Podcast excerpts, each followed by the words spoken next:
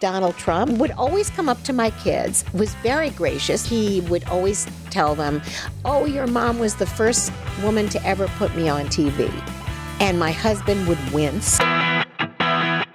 Hi, I'm Gina Cerrito, and I'm here with my co hosts, Lynn White and Judy Licht. We're the News Broads, broads casting about the news and all things media. We're here to give you insights on how it all works. A look at the news you won't find anywhere else.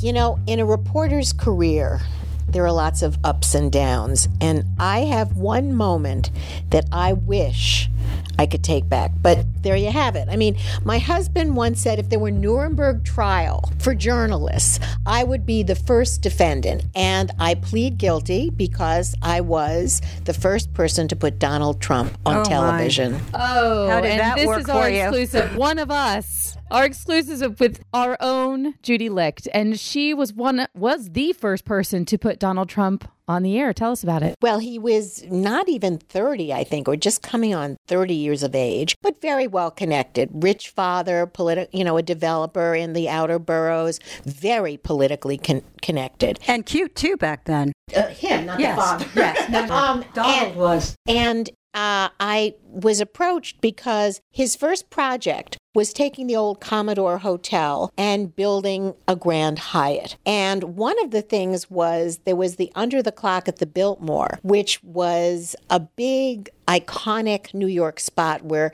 lovers and dates used to meet. And I was going to do a light feature on what the heck was he going to do with the clock at the Biltmore. Okay. So I meet him, and this was going to be who is Donald Trump? What is he doing? Why is he doing? And what's he really going to do with the clock at the Biltmore? Not exactly heavy duty stuff. What was your first impression of him? Well, actually, I'd met him before because I was dating at that time a very politically connected judge who brought me to a lunch and said, You've got to meet this guy from Queens. He's really going to be somebody. And in walks this guy in a shark skin suit looking Oh my. very outer borough. I hate to say it. I grew up in the outer borough, so I can say it. But he looked very sharp. He came in like he owned the world. Everybody at the table became a supplicant to him. Mm. And I'm thinking, who the heck is this guy anyway? And who does he think he is? You know, I'm sure he didn't remember me from the lunch actually because he was too busy preening and, you know, walking around. Mm. Anyway, so I knew him. I knew my friend had said, oh, he's going to be somebody. But there we were interviewing. He turned on the charm. I mean, he was very charming. He was not as arrogant at that point. Were you at Channel 5 at the time? I was at Channel 5 or Channel 7. I was at Channel 5.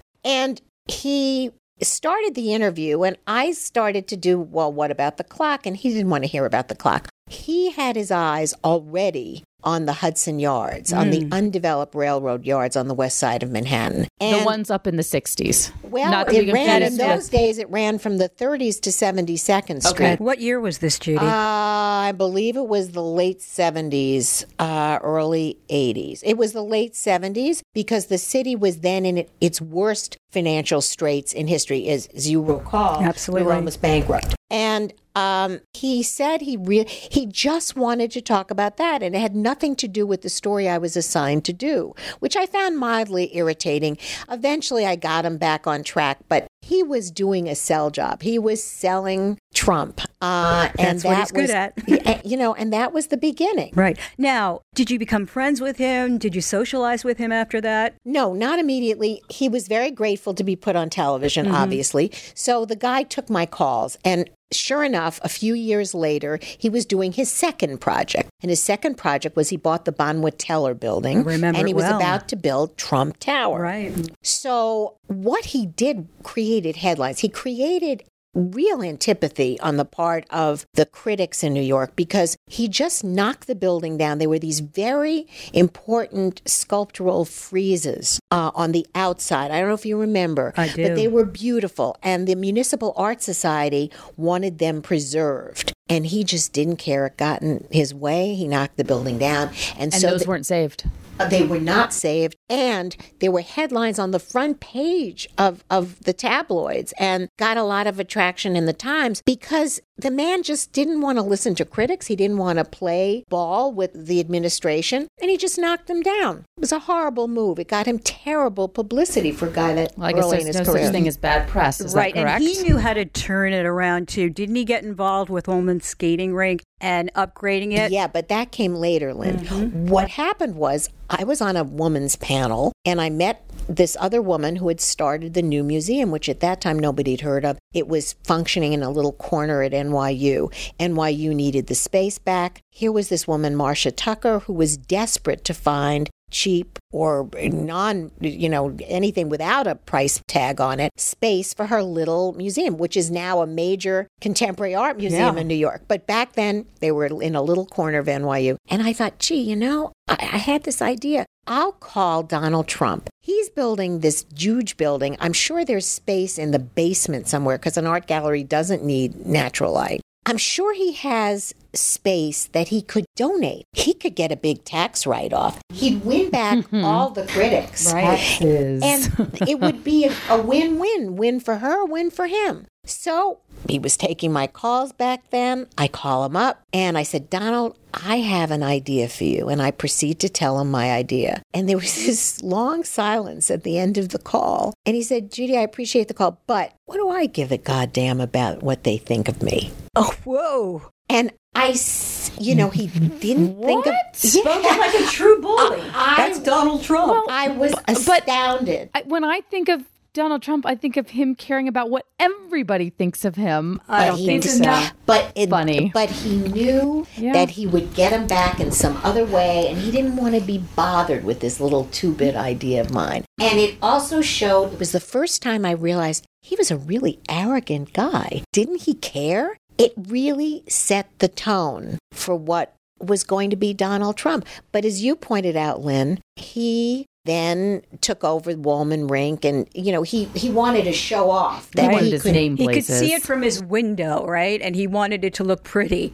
And so he did this for the city. and it was it was iconic New York place that would be you know a trim an homage if you will Right. to Donald Trump. So, from your relationship, if we can call it that, with him, did you ever get to go into these Trump events? Did you ever get to go to Mar-a-Lago? Did you ever get to go do anything? Well, there was a time we had a house down in Florida right near Mar-a-Lago and they used to have this big Easter brunch which we were invited to and my children were kind of young at that point and so I we used to go to the Easter brunches. I have to admit, we paid. I just want to go on record. We paid for that. No, he was uh, no, but I, I felt as a journalist I had to pay. I, I, you know, Yeah. there were rules, Lynn. Expensive? well, whatever. And he, and he would always come up to my kids, was very gracious, so I feel like I'm biting the hand that literally fed me. But he would always tell them, "Oh, your mom was the first woman to ever put me on TV." And my husband would wince because he didn't exactly see that as an encomium, but he was very nice about it. But you know, I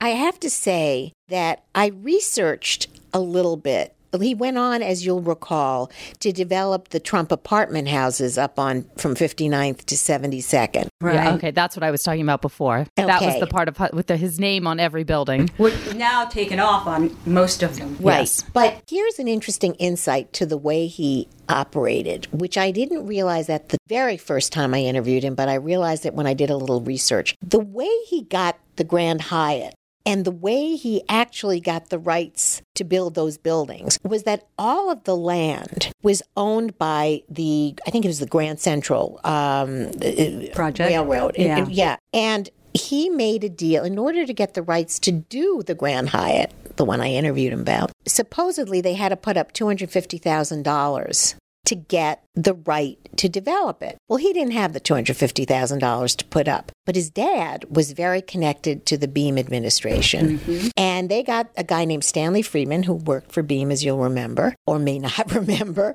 to give him to sign the agreement with the railroad that they would give them something like a $400,000 tax abatement for 40 years My goodness. if he would be the developer. He didn't even have a signed thing from the railroad, but when the railroad saw that the city was willing to do that, they gave it to him for nothing. Do you find that he was masterful or lucky, Judy? No, I think he was masterful. He was masterful at, at just pull a sleight of hand and at using his father's money and his father's influence. Initially, all the big deals he did in New York took zoning and took the administration's need to help him right. to get the rights. And under Beame, certainly, and under successive, not all, I mean, Ed Koch fought with him a lot. But the original deal with the railroad, the railroad owned the land, because remember, it's right over Grand Central. Yeah. They owned the land for the Grand Hyatt, but they also owned the land at the Hudson Yards. Right, because Exactly. the Amtrak's go up and, And still he, do. He wanted to build a thing called Trump City. Oh, where on the entire west side area from the 30s up through 72nd but he couldn't put it together. And he mm-hmm. ran up against a lot of civic resistance. Now, if the Donald Trump of today, who's in the White House, met the Judy Licht of today, what would he say to you? depends if he listens to this podcast. I think he'd still be friendly until the point he heard this podcast and also, my husband uh, writes columns about various things having to do with the Trump administration. So I'm not so sure I'd have lunch at Mar-a-Lago anymore. But then again, we don't have a house down there. So That's all right. Maybe he'll be invited to the White House as I- long as he's I- there. I don't think so. I don't think you'd want to. well, it's just interesting because I think that what this ex- why this is such an exclusive is that knowing how he got off the ground is very similar in from your story as kind of how he's done everything.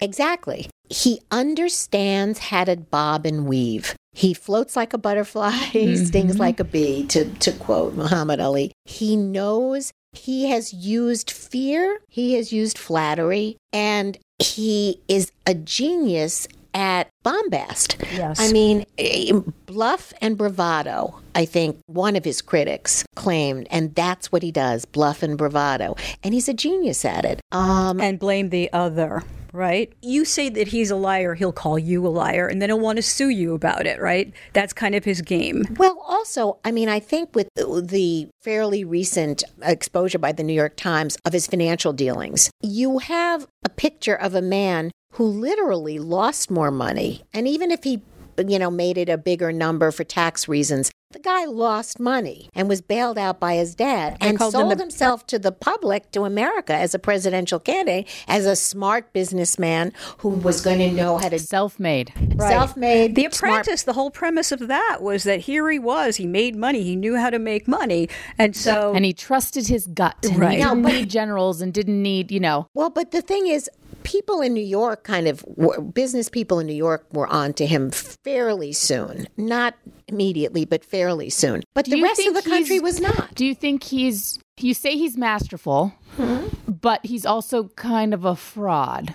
He's So- a carnival barker, basically, but he's got good street cred. The thing that I wonder, though, about Donald Trump is you say that a lot of people in New York know him. We know who he is. We don't really take him seriously. Now we're forced to. There are a lot of people who don't trust him who still vote for him, right? Well, on I both mean, coasts. let's be fair. And I don't want to get, I know politically we're all a little bit different on this issue, but the economy is booming and it is trickling down as opposed to what some people say. And so, you know, I, I think most of the people who have brains and still vote for him and back him, and I know several of them, are doing it because they feel the economy was lousy, that the Democrats would be better in general, or or other Republicans. It's not even a it's not even a party issue. Would be better representatives of this government in all sorts of issues. But the economy was really stagnating. And there are things that he did which are reprehensible to many people.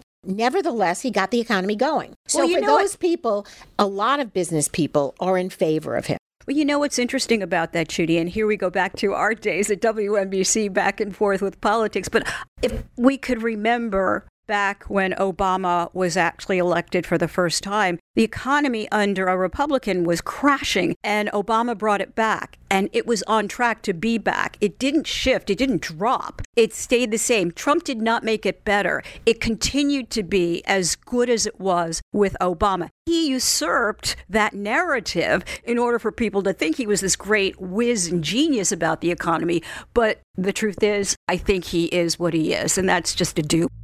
Okay, I don't agree with I that issue. don't. but I don't think that's the subject of this podcast. The subject of this podcast is really how did a guy like Donald Trump, who is one of the biggest characters in our history, um, get to where he is? And why do people either hate Well, I him or love we him? just I think we just answered that. He got to where he is because of Judy Licht. That's Putting right. him on the air, giving him a voice. Made his Judy Licht, career. thank you for the Trump presidency. We are all indebted to you. Are you saying I'm going to go home We and kill need to be- myself. Thank you for that, Judy. we appreciate it.